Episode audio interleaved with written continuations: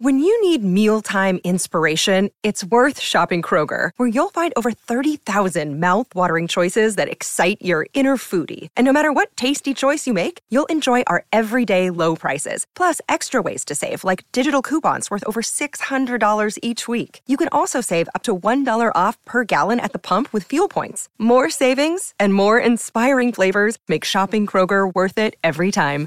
Kroger, fresh for everyone. Fuel restrictions apply. So for several years, I used to wake up at like 5:30 a.m. and edit videos before I would hop on the tube and commute to work. I even bought like the 11-inch MacBook so that I could edit videos on the tube on my way to work. Wow. That's how I made like all the things work together for a while there. Welcome to Creative Elements, a show where we talk to your favorite creators and learn what it takes to make a living from your art and creativity. I'm your host, Jay Clouse. Let's start the show.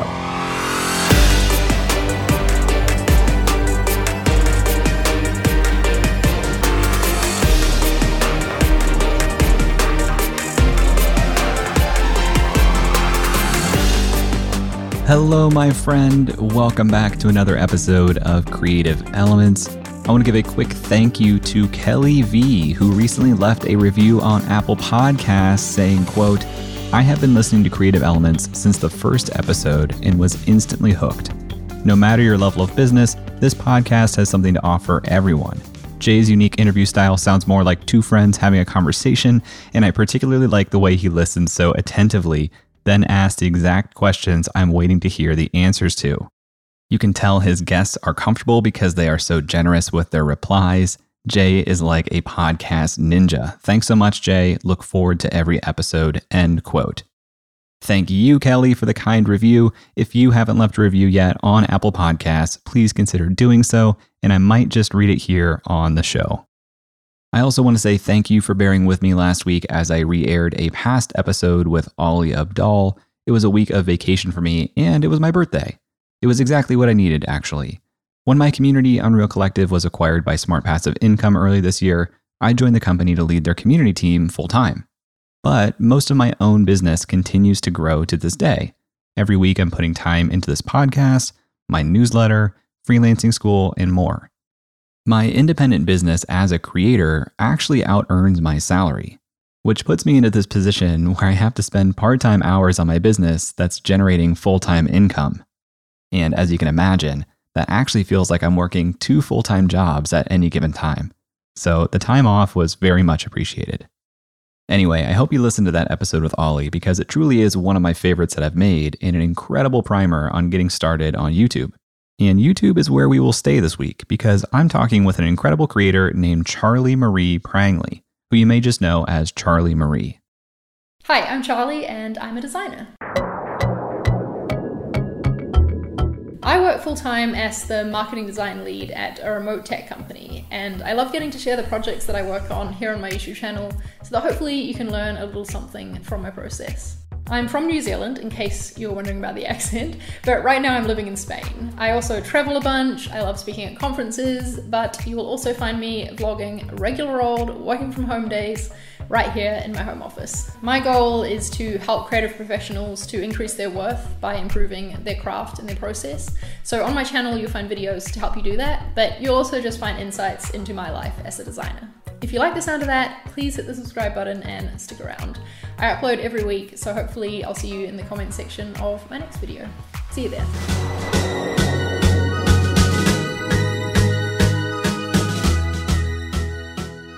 That tech company that Charlie mentioned in her welcome video is ConvertKit, an email marketing software and one of my favorite tools that I use every day. Charlie is the creative director at ConvertKit, but her independent design channel, known as Charlie Marie TV, has 198,000 subscribers on YouTube with more than 12 million views. And she has a strong following on both Twitter and Instagram as well. YouTube came into play, oh gosh, um, I can't even remember now. It was about seven and a half, nearly eight years ago now, probably. And that actually came about because I saw my sister making YouTube videos and I saw her getting connected to this like little New Zealand YouTube community. And I was jealous and wanted to be a part of it, basically. I started watching YouTube because I saw what she was doing and I was like, what is this? People make videos of themselves just talking? And naturally, as I do, as a designer myself, I tried to find other designers on YouTube to watch all I could find were people making tutorials. And I was like, okay, this is great, but I don't really want to watch someone making something in Photoshop for fun. You know, I want to know about their life. I want to know about their career and what challenges they're facing and how they're solving them to sort of know what I could expect coming up in my own design career. And so that sort of sparked something in me that maybe I could make those types of videos and maybe someone might be interested in hearing about my life as a designer. And when Charlie started her channel, she was actually talking a lot about her first business, an e commerce store selling t shirts. The first video on her channel to this day is from 2013, talking about how she started her t shirt business. And it has 317,000 views. So I've been doing this for years now, and I haven't kept at it for the money because, in all honesty, I don't really make that much from it. But I just love using this as a creative outlet, and I love making t shirts that I like to wear. But most of all, I just love that there's people all over the world who are wearing my designs and that they thought that something I'd made was good enough for them to spend their money on. And that is just so cool. Oh, the t shirt business. One of my favorite things I've ever done, honestly. I started that when I was in university. I started designing lyric graphics of my favorite bands. I was a little pop punk emo kid making design graphics of Fall Out Boy lyrics, posting them on Tumblr, and people really liked them. And I had a few people ask, like, "Oh, how can I get this on some merch?" And I thought, well, I don't know, let me try and figure that out. And so I dove in, I figured out how to print things onto t shirts, and I just started, yeah, selling t shirts to kids on Tumblr. And that's where my little t shirt company was born. And I ran it for about 10 years. Gotta ask, what were your most popular Fall Out Boy lyrics? Oh, okay. There was this one T-shirt that said um, "Breaking Hearts has never looked so cool." That the the drummer from Fall Out Boy actually like liked a photo of once, so that is my claim to fame. In this episode, we talk about how Charlie balances her creative projects with her full time job, hiring help, why she still isn't interested in making her channel her full time thing, and why commitment has helped her build her channel to nearly 200,000 subscribers. I'd love to hear your thoughts on this episode as you listen. You can find me on Twitter or Instagram at jayclouse. Tag me, say hello, and let me know that you're listening. And if you're not already in our listeners community on Facebook, I'd love for you to join. Links to all of that are in the show notes. But now, let's talk with Charlie.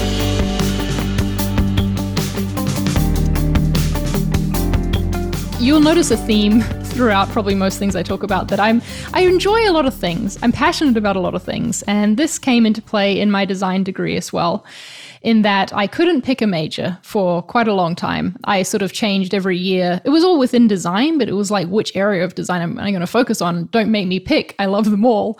And uh, for for a short time there, I was majoring in motion graphics, and so we were doing a lot of video editing as part of that, as well as using After Effects to animate typography and and things like that. So that's where I really learned to work with a timeline and that sort of thing.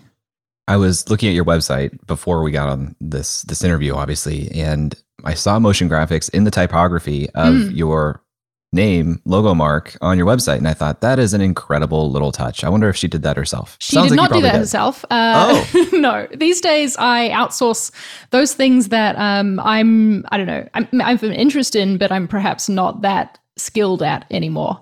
And so Austin Saylor is my go-to motion graphics person. Yeah. I've definitely interacted with him on Twitter. Yeah, Interesting. He's okay.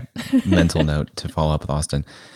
So you you started making videos on YouTube, and to your pleasant surprise, people started to care about the same things that you were thinking that you would care about to watch yeah. on YouTube. What were the signals that you were getting that that was true? I think I I was really excited when my design videos started getting more views than the videos I was making about fashion and beauty and the more like lifestyle content that was very popular on YouTube. Because I figured that if someone's going to watch a video of me talking about a design project or giving advice to designers, it's probably a sign that they're a designer themselves or at least like interested in pursuing that route.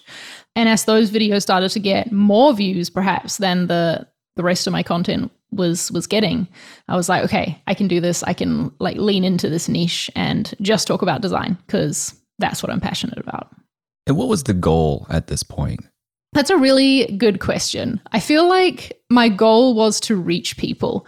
Living in New Zealand, it's like this little country at the bottom of the world and it's very small, you know, everyone's quite spread out as well. There's um there's like little pockets of community, especially design community here and there, but I have been like heavily online for a lot of my life, you know, like teenage adult life. And I wanted to be a part of all the things that I was seeing, you know, all these people in London talking about design and YouTube things, the people in the US as well. I just wanted to like be a part of that, be a part of something, really.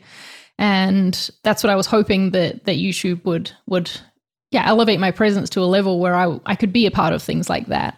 And I also just thought about, okay, myself starting out in my own design career, desperate to like learn anything that I could about what it's really like to be a design professional because you go through all this training, you go through years of design school, and then it's like, okay, I'm out in the world and I don't know what the heck I'm doing now. And I just really liked the idea of being able to advise those people who are perhaps a few few steps behind me on their career. What were you doing professionally around this time? I was doing honestly what I've always been doing, which is being a designer on a marketing team at a tech company. That's been my yeah, my career path. I fell into it out of design school. I was a graphic designer on the marketing team for an electrical goods distributor, which was not the dream job, but actually I discovered that I really loved it and I didn't really want to pursue the agency life that I thought that I wanted to go after anymore. So yeah, then I've been pursuing marketing design roles in tech ever since. And so when I started YouTube, I was working at this New Zealand-based tech company called Xero. Xero, the accounting firm? Xero, the accounting firm. Well, okay. accounting well, software. small little company called Xero. Yes. Back in, you know, mid 2010s when this is happening, mm-hmm. Culturally, what was it like having your own side project next to the professional work? Did you feel like you had to shield that? Oh, yeah, big time. I was like a little embarrassed about it to start with. And I think that comes from being new at something. You know, it's always scary to do something new. And when you're sort of changing a little bit as a person or exploring something new, and the people in your life, I don't know, it's, it's hard to introduce that to them. And I worried what my workmates would think, especially because it's like, I don't know, it seems, I worried to them it would seem really like vapid and vain to be making videos on YouTube. And I wanted them to see me as a serious professional, you know? But uh, I think that also comes into the the Kiwi culture in New Zealand. There's this thing called tall poppy syndrome that you might have heard of. I haven't. Please okay, me. let me tell you about tall poppy syndrome because it's a something that afflicts like yeah all Kiwis and Australians too. I think a lot of the time. what it means is like if there's a field of poppies you want them all to be at the same level. So if any poppy sort of like rises up above the others, you cut it down so that the field looks the same and is all at the same level. And so, yeah, in in New Zealand culture, there's this big big thing to not be like I don't know, not be bragging about yourself and not be being seen to be above other people or like stepping outside the mold too much. So there's it's very self-deprecating, which you know I've been trying to break out of, and I think working with Americans has been helping me with that, honestly. But yeah, I was worried what people would think.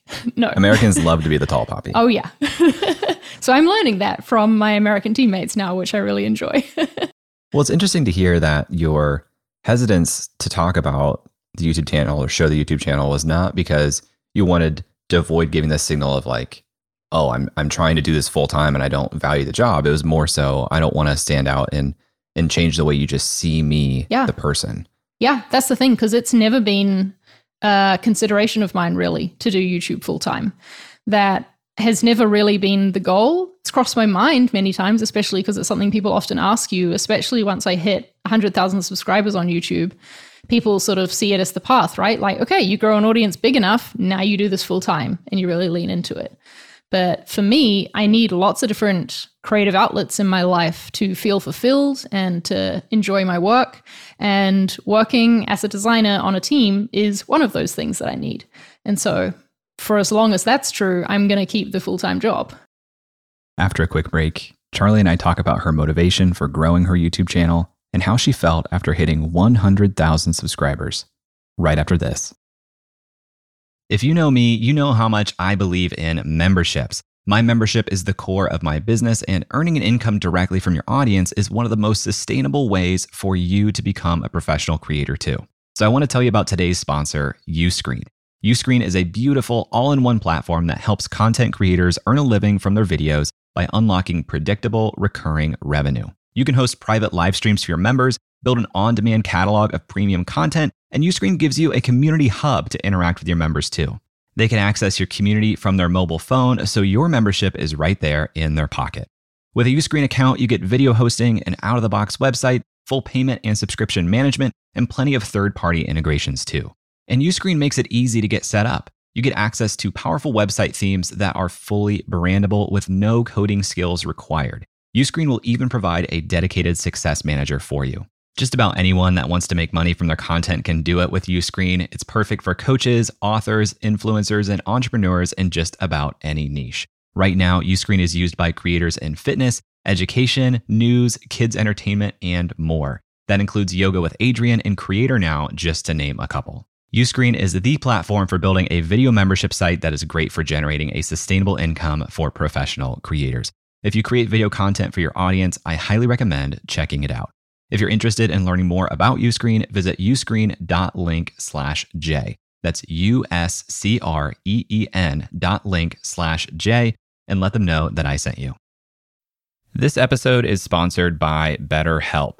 Last year, my wife and I started talking about her joining the business full time.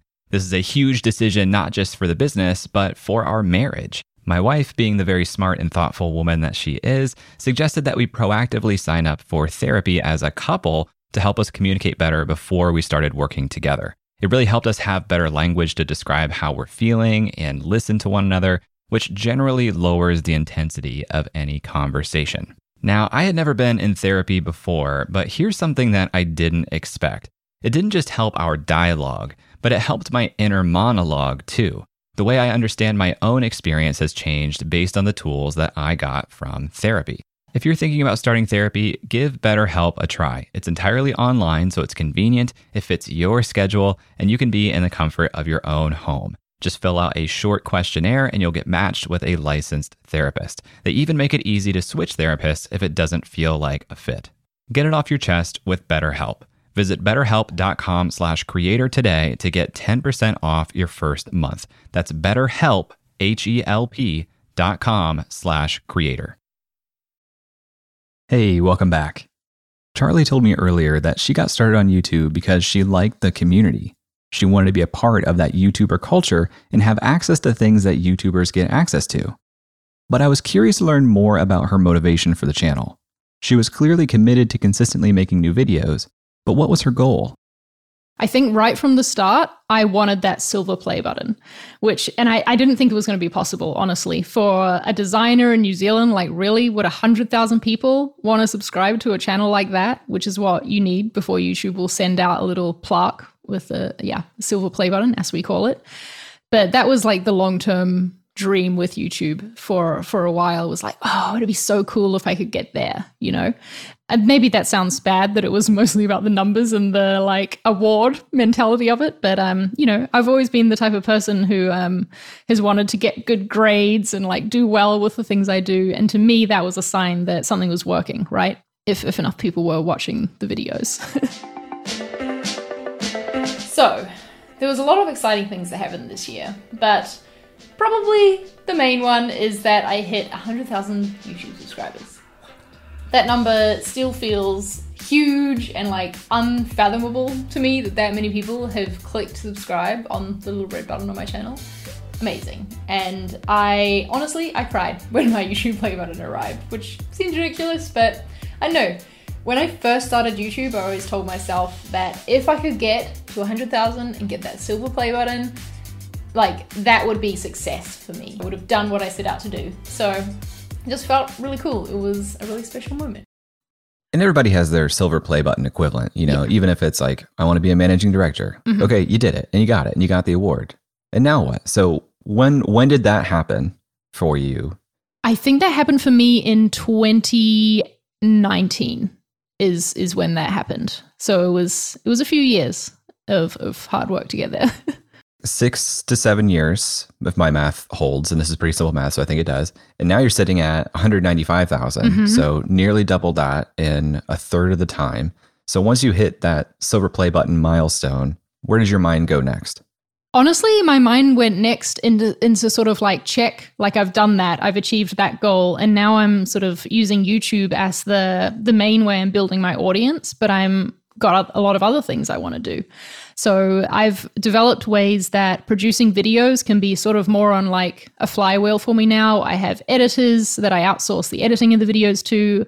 I have a content manager VA who will do the uploading so that really all I'm having to do is, well, not all, is make the video itself, like record the footage, say what I want to say, plan what I want to say, and then I have people to help me turn that into a YouTube video so that I can focus on other things that I want to do, which right now, um, the next dream, I guess, that I want to tackle is writing a book. I really want to write a book that is like a guide to life as a designer. I want it to be the kind of book that if you hear someone in your life wants to pursue this career, this is what you buy for them or what they buy for themselves to like learn what to expect and how to do it well. And then in like starting to follow that dream, I actually decided that before I write that book that's going to be more of like a a very targeted self-help book.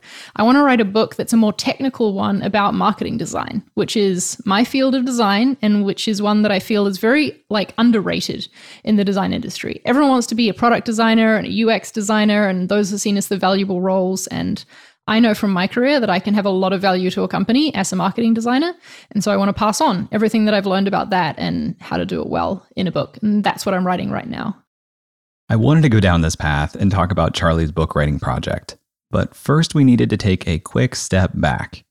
Because the last we heard, Charlie was working as a marketing designer at the accounting software Xero. But today, we know she's the creative director for ConvertKit. So I asked Charlie when and why she made that move.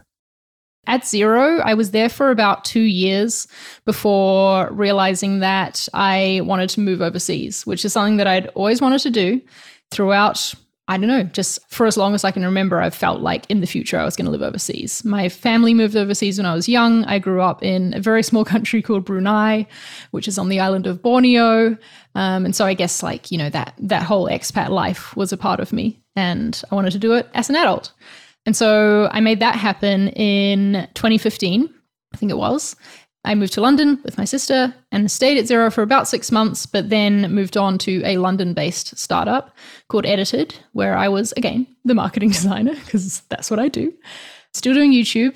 And it was because of YouTube that I was invited to speak at a conference called the seanwes Conference, Sean McCabe, who I don't know if you've heard of him, but he makes great content online, has always been someone who has really inspired me, and I joined his community. And he was pulling speakers for his conference from the community. And he invited me to speak about creating content with consistency. We're going to jump right into it. Our first speaker of the day, coming all the way over from London. Uh, she is a designer at a tech company in London. She has amassed over 30,000 subscribers on her YouTube channel, which is where she di- uh, discusses and talks about creativity and design and professionalism within those things. She also has a podcast called Design Life, and uh, she's here to talk with you about some really awesome things. So, would you please welcome to the stage Charlie Prangley? Well done, not a design agency. I attribute my YouTube success to the fact that I uploaded a video every single week for five years. I took a little break after that, and my consistency has dropped off since then. But five years every single week is what built up my audience there. So I gave a talk about that at the seanwes conference. Nathan Barry, the founder and CEO of ConvertKit, was also giving a talk at that conference. And I guess he saw my talk or something, because after the conference sort of wrapped up for the day, it was like midday he invited myself and some friends uh, out to lunch. He was like, hey, should we go head to this little pizza place and get a slice? We ended up sitting there talking for several hours uh, about design, about travel, content creation, all the things. And uh, partway through the conversation, he goes to me, So, Charlie, have you ever considered working remotely for an email marketing software company? and I was like, That's a weird question. Uh, what? And my friend was like, uh, Charlie, I'm pretty sure he's offering you a job. Uh, turns out, yeah, he kind of was. And so Nathan and I chatted about that, and that's how I ended up at ConvertKit. Basically, was deciding that this would be a cool opportunity to work remotely for a company that is building software for creators. Like it's, I am the target audience, so it's it's been a great fit. Tell me about the state of or stage of the company ConvertKit at that time, and mm-hmm. even the the state of the word creator, which you guys have really planted a flag behind, but has not always been a thing as it is today. Yeah, and even back then, we would have said that ConvertKit is email marketing software for bloggers, is probably what Nathan would have said in that conversation to me. But the company was about 20 something people at the time. I think I might have been like employee number 24 or something like that. And I joined right before a team retreat. That it was the ConvertKit second team retreat, but the first like, you know, more proper like like structured one, I guess. And got to meet everyone and it was just uh yeah, I felt at home straight away, which was super cool. Well, it had to be nice, you know, given that he heard you at that talk, he knows that you have been creating content weekly for years. Yes. And I assume when he made that offer, he wasn't asking you to stop doing that. Exactly. Did you guys talk about that point specifically? Yeah, definitely we did. And I remember it being a point of contention, maybe is the right way to say it, as part of a, a feedback session that we had as, at the first retreat that I went to was my teammates who were very new and new to me, you know, they only know me for a month, but they were saying, I'm worried that Charlie's going to leave us because her channel's taken off and like, you know, she's going to want to do that instead. And so I really appreciate that at ConvertKit we have the culture of calling things out like that and it's just like not going unsaid because I was able to try and dispel those thoughts, you know, of be like and, and reassure them that no, I want to be here. And yeah, as for ConvertKit and, and embracing side projects, it's in our company handbook is not just like we allow side projects, it's we embrace side projects. And so it's a very like prevalent thing uh, among the team. Back in, you know, the late 2000s, you had the Tumblr page. You were selling t-shirts. Now you're building the YouTube channel. Were you monetizing the channel at all? Yes, I was very excited to be able to get money from ads on YouTube to start with. Before I started my channel, I like I watched a lot of videos about how to start a YouTube channel and like how you earn money on YouTube and, and all of that. And I was starting to learn about this concept of sponsorships and ad money and how they're different and, you know, how that all works. But quite a few years ago now, I actually turned ads off on my YouTube channel. So I, I did have them running for a few years, but I decided that if my goal was to help educate people, help people, you know, become better designers in their design career, and if they decide to click on my video out of all of the videos they could choose to watch on YouTube, I don't want them to have to wait 30 seconds to get into the content, you know? I want them to just be able to get into it straight away. I feel like I kind of got this mentality from Sean McCabe because it's uh, something that he talked about a lot is the providing value and that it will come back to you in eventually you know? It's like building up audience karma in a way in that i provide this value and i trust that someday someone's going to remember that. If not consciously because you might not notice that there was no ads on my videos but subconsciously i've been giving you a good like value driven experience. Totally totally buy into this. Love the phrase audience karma there, there's there's a cynical part of me that is like, yes, but you build up audience karma so that someday there is a payoff. Yes. So you have to be thinking about that to some degree. And what does that what does that feel like to you at this point, even if you haven't fully decided? Yeah. So to me, it looks like having my audience support me through the projects that I do. So, like, I hope when I launch this book that I'm writing about marketing design, that my audience buy it in droves ideally please audience. And i released a digital font last year was was really fun my first digital product. To yeah have people support that in buying that was cool but that's i think the way that i would i would prefer to monetize content going forward i've also really been enjoying partnering with companies like figma and webflow on sponsorships on my videos but also hosting content on their channels as well mm. has been a, a fun new like yeah content creation thing to explore obviously you've you've had to have considered things like courses paid courses yes. since you're doing so much educational content yes. already where's your mindset on that my mindset on courses is it feels like a lot of work. I don't ever want to do anything unless it can be top quality, you know? Like the marketing design book I'm writing right now is going to be an ebook. And I read things about people writing ebooks from just pushing together a bunch of blog posts and like, boom, there's your ebook. You can start selling.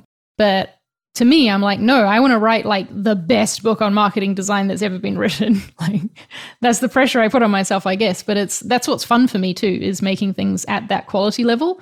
And yeah, right now I have to say no to making a course, even though I'd love to because I know that I have limited time doing all this stuff on the side of a full time job and I can't do everything. And so I've got to go with the one that I care the most about in this moment and sort of table the other ideas for later. So the course is on the later table at the moment. Oh, man. well, I would love to convince you to do that and that especially given the process you've already put in place it's it's not that much work You say that, but you see, I would make it a lot of work.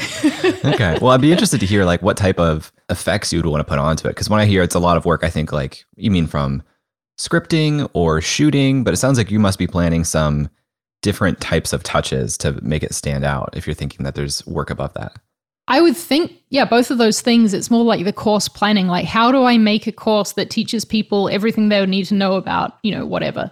I've been going through the book process, I feel like that will feed into a course about marketing design someday, possibly, because I've already been figuring out like what is it that people actually need to know and what is my structure for teaching it. I think another thing for me is that I'm not interested at all in teaching software. Like I don't want to do a Webflow course, a Figma course. Like the technical side of design isn't what I'm interested in teaching. I like teaching the like the strategy, the thinking, and more of the quote unquote soft skills that I think are actually very important. We shouldn't call them soft.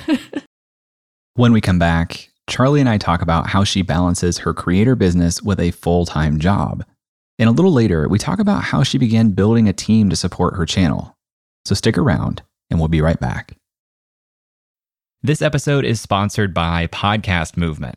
For the past decade, Podcast Movement has organized the world's largest gathering of podcasters, featuring thousands of attendees, hundreds of breakout sessions, panels, and workshops plus the largest trade show in podcasting.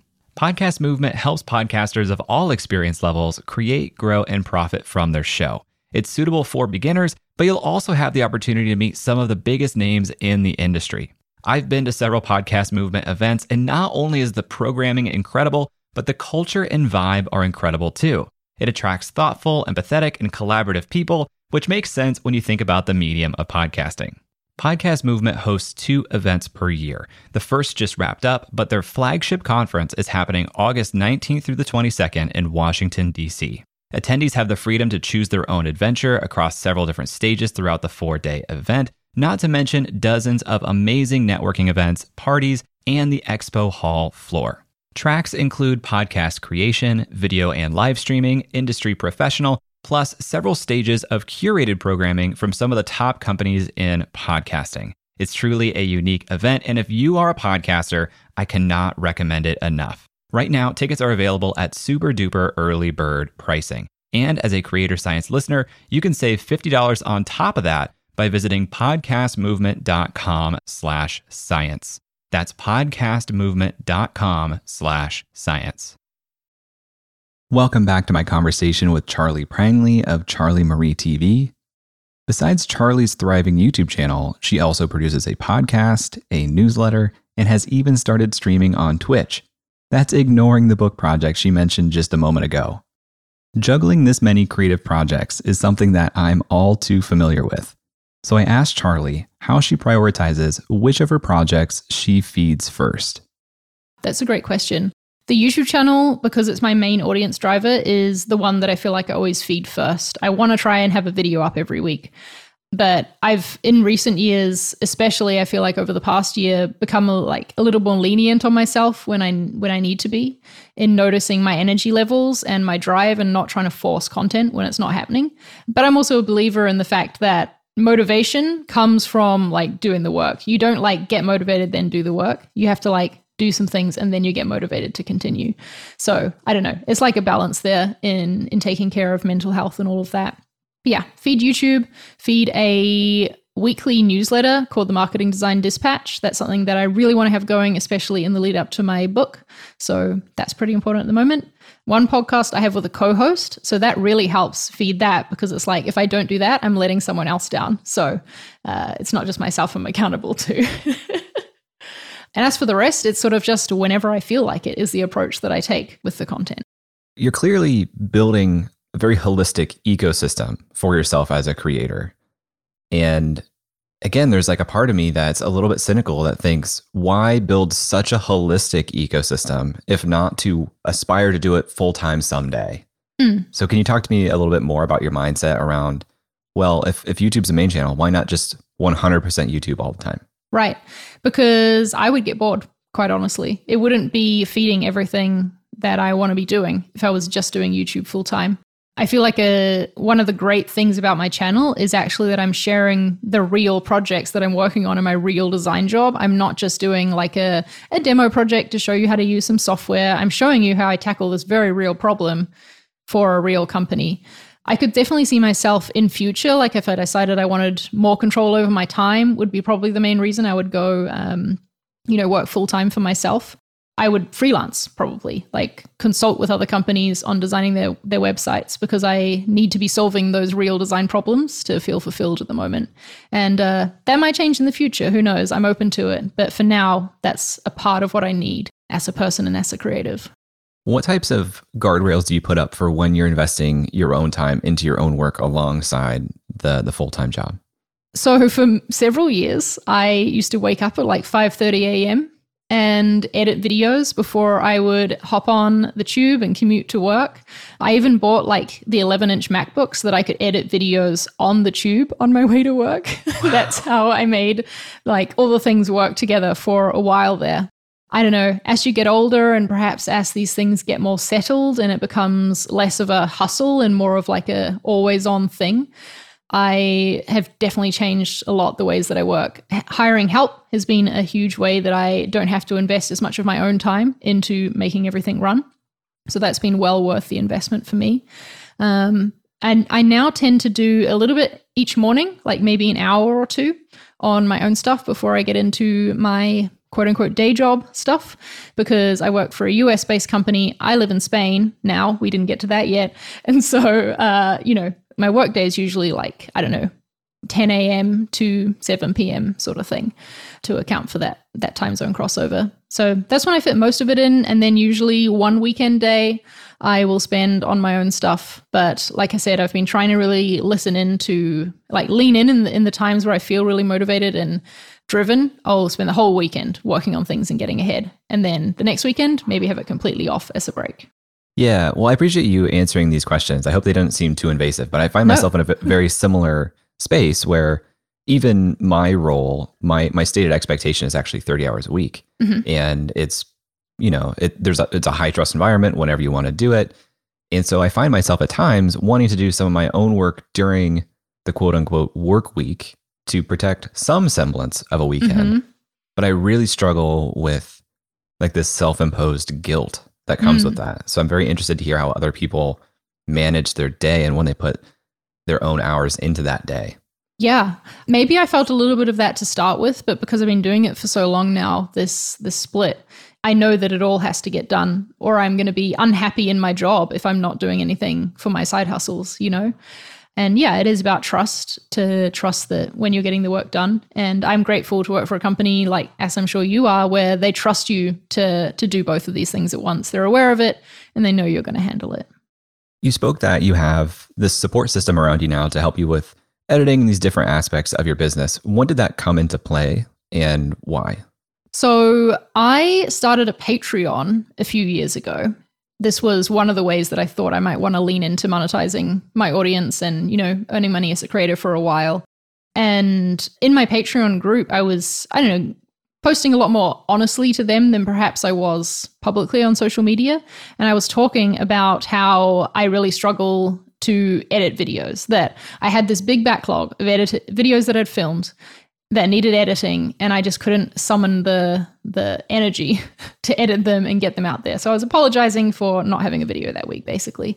I think is how it went. And one of my patrons, Nancy, reached out and was like, "Hey, do you want help editing? Like, let me try and take this off your plate. Let me edit a video for you. Like, this is what I would charge." And we talked about it and I thought, "Okay, this feels scary to let go of this because I feel like so much of the personality of the video is in the edit and you know the decisions you make of which cut you include etc i wanted i didn't know if i could let go of that but being that she was a viewer and she knew my video style and all of that. I thought, okay, well, it couldn't hurt to give it a try, right? I was making some money from my videos. I had, I think I had a regular channel sponsor at the time in Webflow. And so I thought, okay, well, I could invest that money I'm earning back into the making of the videos, and perhaps it would work out as like a zero sum, but then I could keep doing the videos at least. So maybe it would be worth it. Um, we tried it and it worked out great. And she's been editing my videos ever since. So for a couple of years now, I've since brought on another editor to handle like more load so that there's less chance of me missing a week, that sort of thing. And yeah, I've just learned to trust people, basically, trust people as part of the creative process. I love that. And I love that it came from someone that was already in your ecosystem. Yeah. I had a conversation with Jay uh, Acunzo about this, and I was talking about this show and how I could save five hours a week if I had an editor. But that's the creative part that feels mm-hmm. like the most impactful investment of my own creative energy. And how could I possibly expect someone else to make the same editing decisions that I would? But I guess, you know, when we when we do our own work, even we're wearing our own mask of like the brand we built of us. It's like, what does this sound like when it sounds like creative elements? And someone else could probably figure that out or learn that. Yeah, because they've got all of these episodes that you've already produced as a like a base and a template, honestly, to learn from. When people think about hiring help, a big consideration is the investment in it, and is that a personal investment? Is that coming from the business? Um, and with this being a side project, does the business support the team at this point? Yeah, it does at the moment. So I actually, um, in my work at ConvertKit, I'm technically a contractor because we don't have a, a company entity over in Europe. And so oh, I have my own company that all of my income comes through and sort of it's it's the ConvertKit work and all the side hustle work together. And for a while, I would say the ConvertKit income was probably supporting some of the content income a little bit. But right now, um, I'm just about to publish my, I write an income report each year.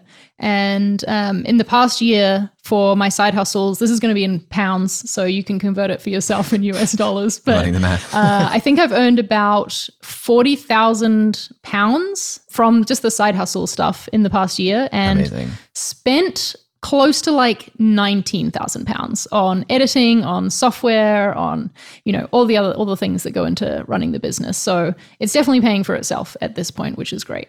Also very lean. Yeah. Well, I mean, there's there's not a whole lot of overhead, you know. Most of the costs are in my contractors, in the video editors and the virtual assistant of which I actually have two. One handles the more the like admin side of things and one handles the content. But it's, yeah, like I said, been a great investment for me because of that time it's given me back. And yeah, just basically taking off the plate all the things that I would dread doing. Now someone else does for me instead, and I'm just there to oversee, which is nice. Well, talk to me a little bit more about what commitment means to you. You know, I hear you say that you published a video every week for five years. I did mm-hmm. the math. That's like 262 videos. It was a lot of videos. uh, that takes a lot of commitment. So what what drives you or what drove you to do that for five years and still to this day? Yeah, I feel like I have always been someone who wants to follow my dreams. My favorite quote as a kid, like, you know, when you would pick your favorite quote in primary school, middle school, whatever, was um, shoot for the moon, because even if you miss, you'll land among the stars. And I just liked that idea of like, okay, if you aim really high, even if you don't get there, you still would have done something really great. And I feel like my parents always encouraged this too, encouraged like the big dreaming side of things. And so I've always been a big dreamer and really, the, the commitment side of things started with my move to London. That was something that I'd always wanted to do, live overseas. And I realized one day that it wasn't going to happen if I didn't make it happen. I had sort of floated through life, I feel like, until that point, always been good in school and, like, I don't know, got good grades. I, I worked hard and, like, tried hard for it, but, you know, it, it came fairly easily. My job as well, I got the first job that I interviewed for when I entered the industry as a designer got the job at Xero just from one interview, wasn't interviewing anywhere else. And so that those sort of things just felt like they happened, even though I made the choice to do them, go for them in the first place. But yeah, moving to London wasn't going to happen unless I did some big things to to get there. So I did. I made that happen, made that move happen. And I feel like when I got there, that's when things really changed for me uh, not only with my side projects and, and business and finances and all of that, but just me as a person. I feel like I changed a lot when I moved to London because it was this realization that, okay, I did it.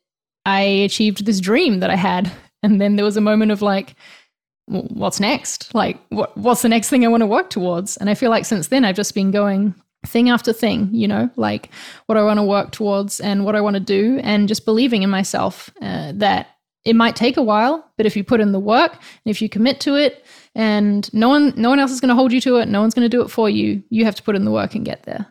How often do you create new commitments? Too often.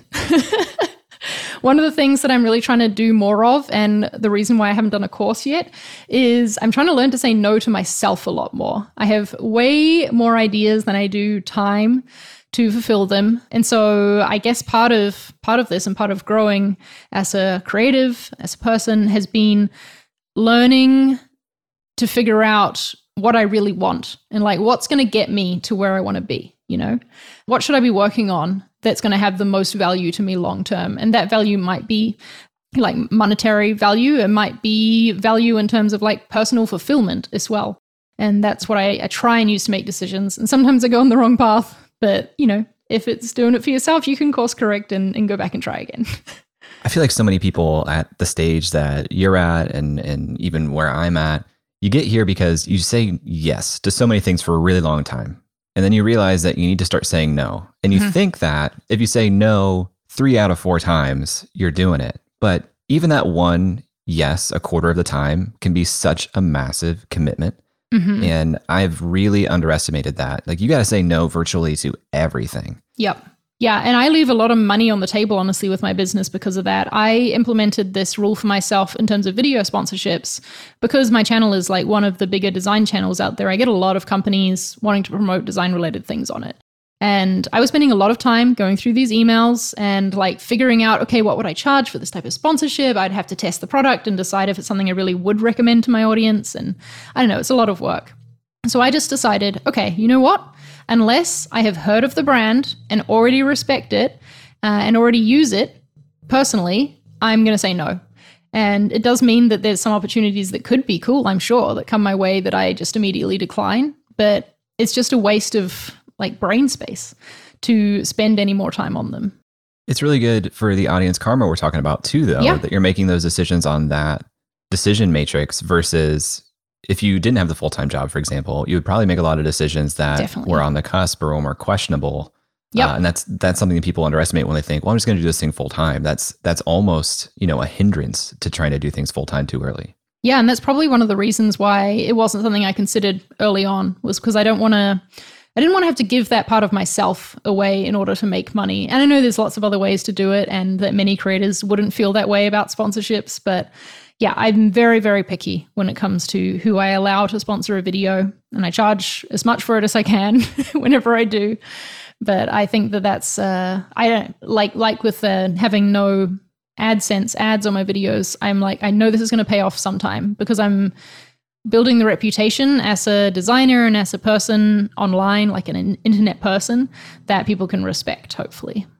Well, I love this topic of commitments because I think we've been sold the idea of habits as something that's this automated, well, once I make the decision, it just happens. And I feel like mm-hmm. with creative work, there's no like creative habit. Like it's always going to take willpower. Yeah.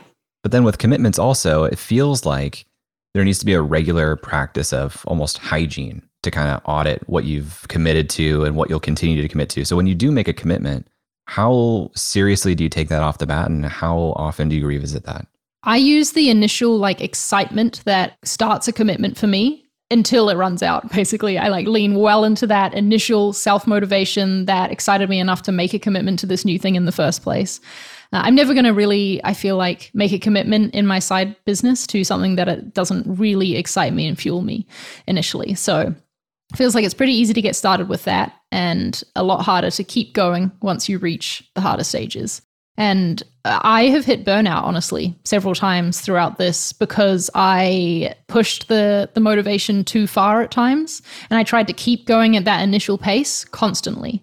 But it doesn't work that way. It's going to ebb and flow, and you've got to move with it, or else it can't be a sustainable thing. And I keep having to learn that the hard way. well, talk to me a little bit about Twitch then, because I saw mm. that's a, a fairly new yes. commitment you've made. So, what did the commitment to Twitch look like, or what does that look like now? So honestly, it looks like no commitment at all to me, and that's kind of why I like it. I could have streamed on YouTube, right? Like I already had the audience there. It kind of makes no sense that I decided to stream on Twitch and start from zero. But streaming, like going live, was really scary to me. I I don't know. I just I, I felt afraid of uh, like what if I don't know what to say in a moment? It's going to be awkward and that's scary. So I wanted to go live to less people and not to my whole like 190,000 subscription feeds that would have seen it on YouTube.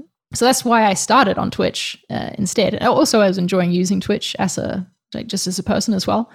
But my approach to Twitch has been to stream whenever I feel like I have something that is worth streaming when it comes to showing my work. I like to stream as I'm building something, as I'm designing something, if I'm in the mood that day, for for company, you know, while I in company in the chat while I design, while I work. And then if it's the weekend and I feel like playing a game, I'll stream while I play the game. But I'm not going to commit to any sort of schedule, which I know is going to limit my growth on Twitch. But uh, it's one of those trade offs, right? It's like, okay, I could lean into this and I could really grow on Twitch if I had a schedule and if I stuck to it but it would suck the fun out of it and suck the energy away from all the other things that I want to work on. So it's not worth it. And it's like a trade off I make. And you have to make a lot of those as someone doing creative projects on the side. So are you saying that you have no specific growth goals for Twitch? No, not really. I was excited to hit 1,000 followers. I was like, anything below 1,000 feels like, why am I doing this? I don't know. Just when you've got that on all the other platforms, it's kind of what you want to see. But yeah, since I hit that, it's like, cool. Every stream I do, I'm excited if more people join. That's, I guess, a, a goal is to like see that number go up over time and, instead of drop. But there's no specific number that I want to hit. Um, the last stream I did, I remember being excited because I had uh, an average of 34 viewers the whole time. I was like, cool, 34 people watched me work on this thing constantly. Um, and that's enough. How much of a crossover do you think those 34 people or the thousand plus people that subscribe to your Twitch channel have with your YouTube channel? There's quite a crossover, but I've also seen some people find me on Twitch, which is cool. Because another reason to stream on Twitch rather than YouTube is I don't want to be a YouTuber. Like, I don't want that to be the thing that I'm known as, is just YouTube. It's the main way that my audience is growing. But as you can tell, I do a lot of other creative things, and I didn't want to put all my eggs in the YouTube basket. And so it's cool to have that audience spread out a bit more. Um, I was expecting that most people would come from my Twitter, from Instagram, from YouTube, but a few people have found me on Twitch as well. So that's fun. Do you ever see yourself using OBS to stream simultaneously on both? I have thought about it and I don't know. Maybe in the future, I could I could pro- probably see doing that. But I also just love Twitch. I love the community feel of it. It just feels like it's it's sort of how Twitter feels to me. Twitter feels like that place where if you get it and if you enjoy it, you're a Twitter person and you get it and you enjoy it. And if you don't, if you just use Twitter to put a link out whenever you post an article, you're not really part of the community on there, right? Twitch, it feels the same way in that it feels like it's its own little community and in the way that people talk in the chat and things like that, that I haven't really experienced on YouTube. There's a lot more, I don't know, people are a lot more engaged, I feel, on Twitch. There's a real time aspect to it.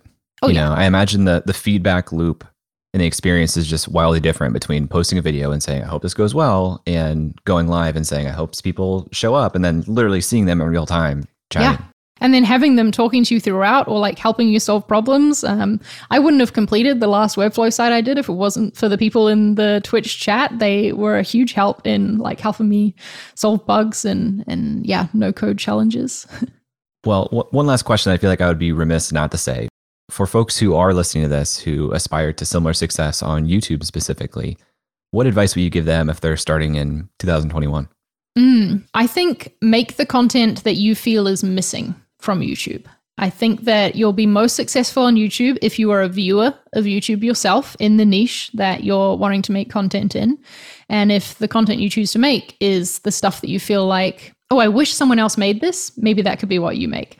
That's been the approach I've always taken. And every time I do that with a video, I feel like it works out well for me because there's a lot of people in this world and if you're wanting a piece of content or wanting training or you know entertainment on a particular thing you can bet that there are other people out there who will want it too you know in a lot of mediums the advice is figure out what you want to do and just get started and i think that probably works on youtube as well but i again the cynical part of me feels like there's a floor to the video quality you mm. need for mm. people to actually watch on youtube is is that something that i'm projecting or is that true I think it's true now. I think it wasn't true when I started back in 2013, but I think it is true now that it's it's so easy to make a good quality video that if you don't make a good quality video, people are they might watch that one, but they're probably not going to subscribe and stick around for more.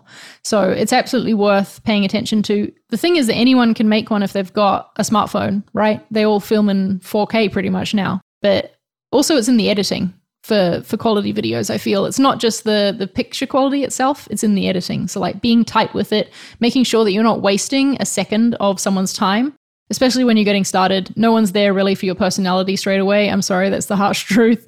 They're there for some value that you're going to provide. And so if you make it value packed you'll earn the right to I don't know, include more of the more of your personality and the off the cuff and uh, unplanned stuff later on.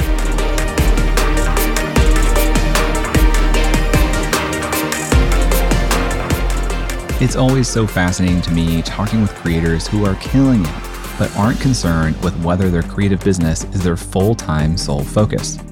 I think we feel so much pressure to tell the world that we are independent and doing our thing full time to show that we are fully self employed. But why? If the work is fulfilling, if we enjoy our job, and we aren't limited in what we can do with our independent work, why make the leap? I love talking with creators like Charlie with his mindset to normalize building creative businesses on the side. And that doesn't mean that they have to be small. If you want to learn more about Charlie, you can visit her YouTube channel, Charlie Marie TV, or her website, charliemarie.com. Links to both are in the show notes. Thanks to Charlie for being on the show. Thank you to Emily Klaus for making the artwork for this episode. Thanks to Nathan Todhunter for mixing the show, and Brian Skeel for creating our music. Did you know that every week I send an email with each episode to tell the story of how I booked the guest? People seem to love it, and you can get that email by subscribing to my newsletter at jayclouse.com slash emails. A link to that is also in the show notes. If you like this episode, you can tweet at jayclouse and let me know. And if you really want to say thank you, please leave a review on Apple Podcasts. Thanks for listening, and I'll talk to you next week.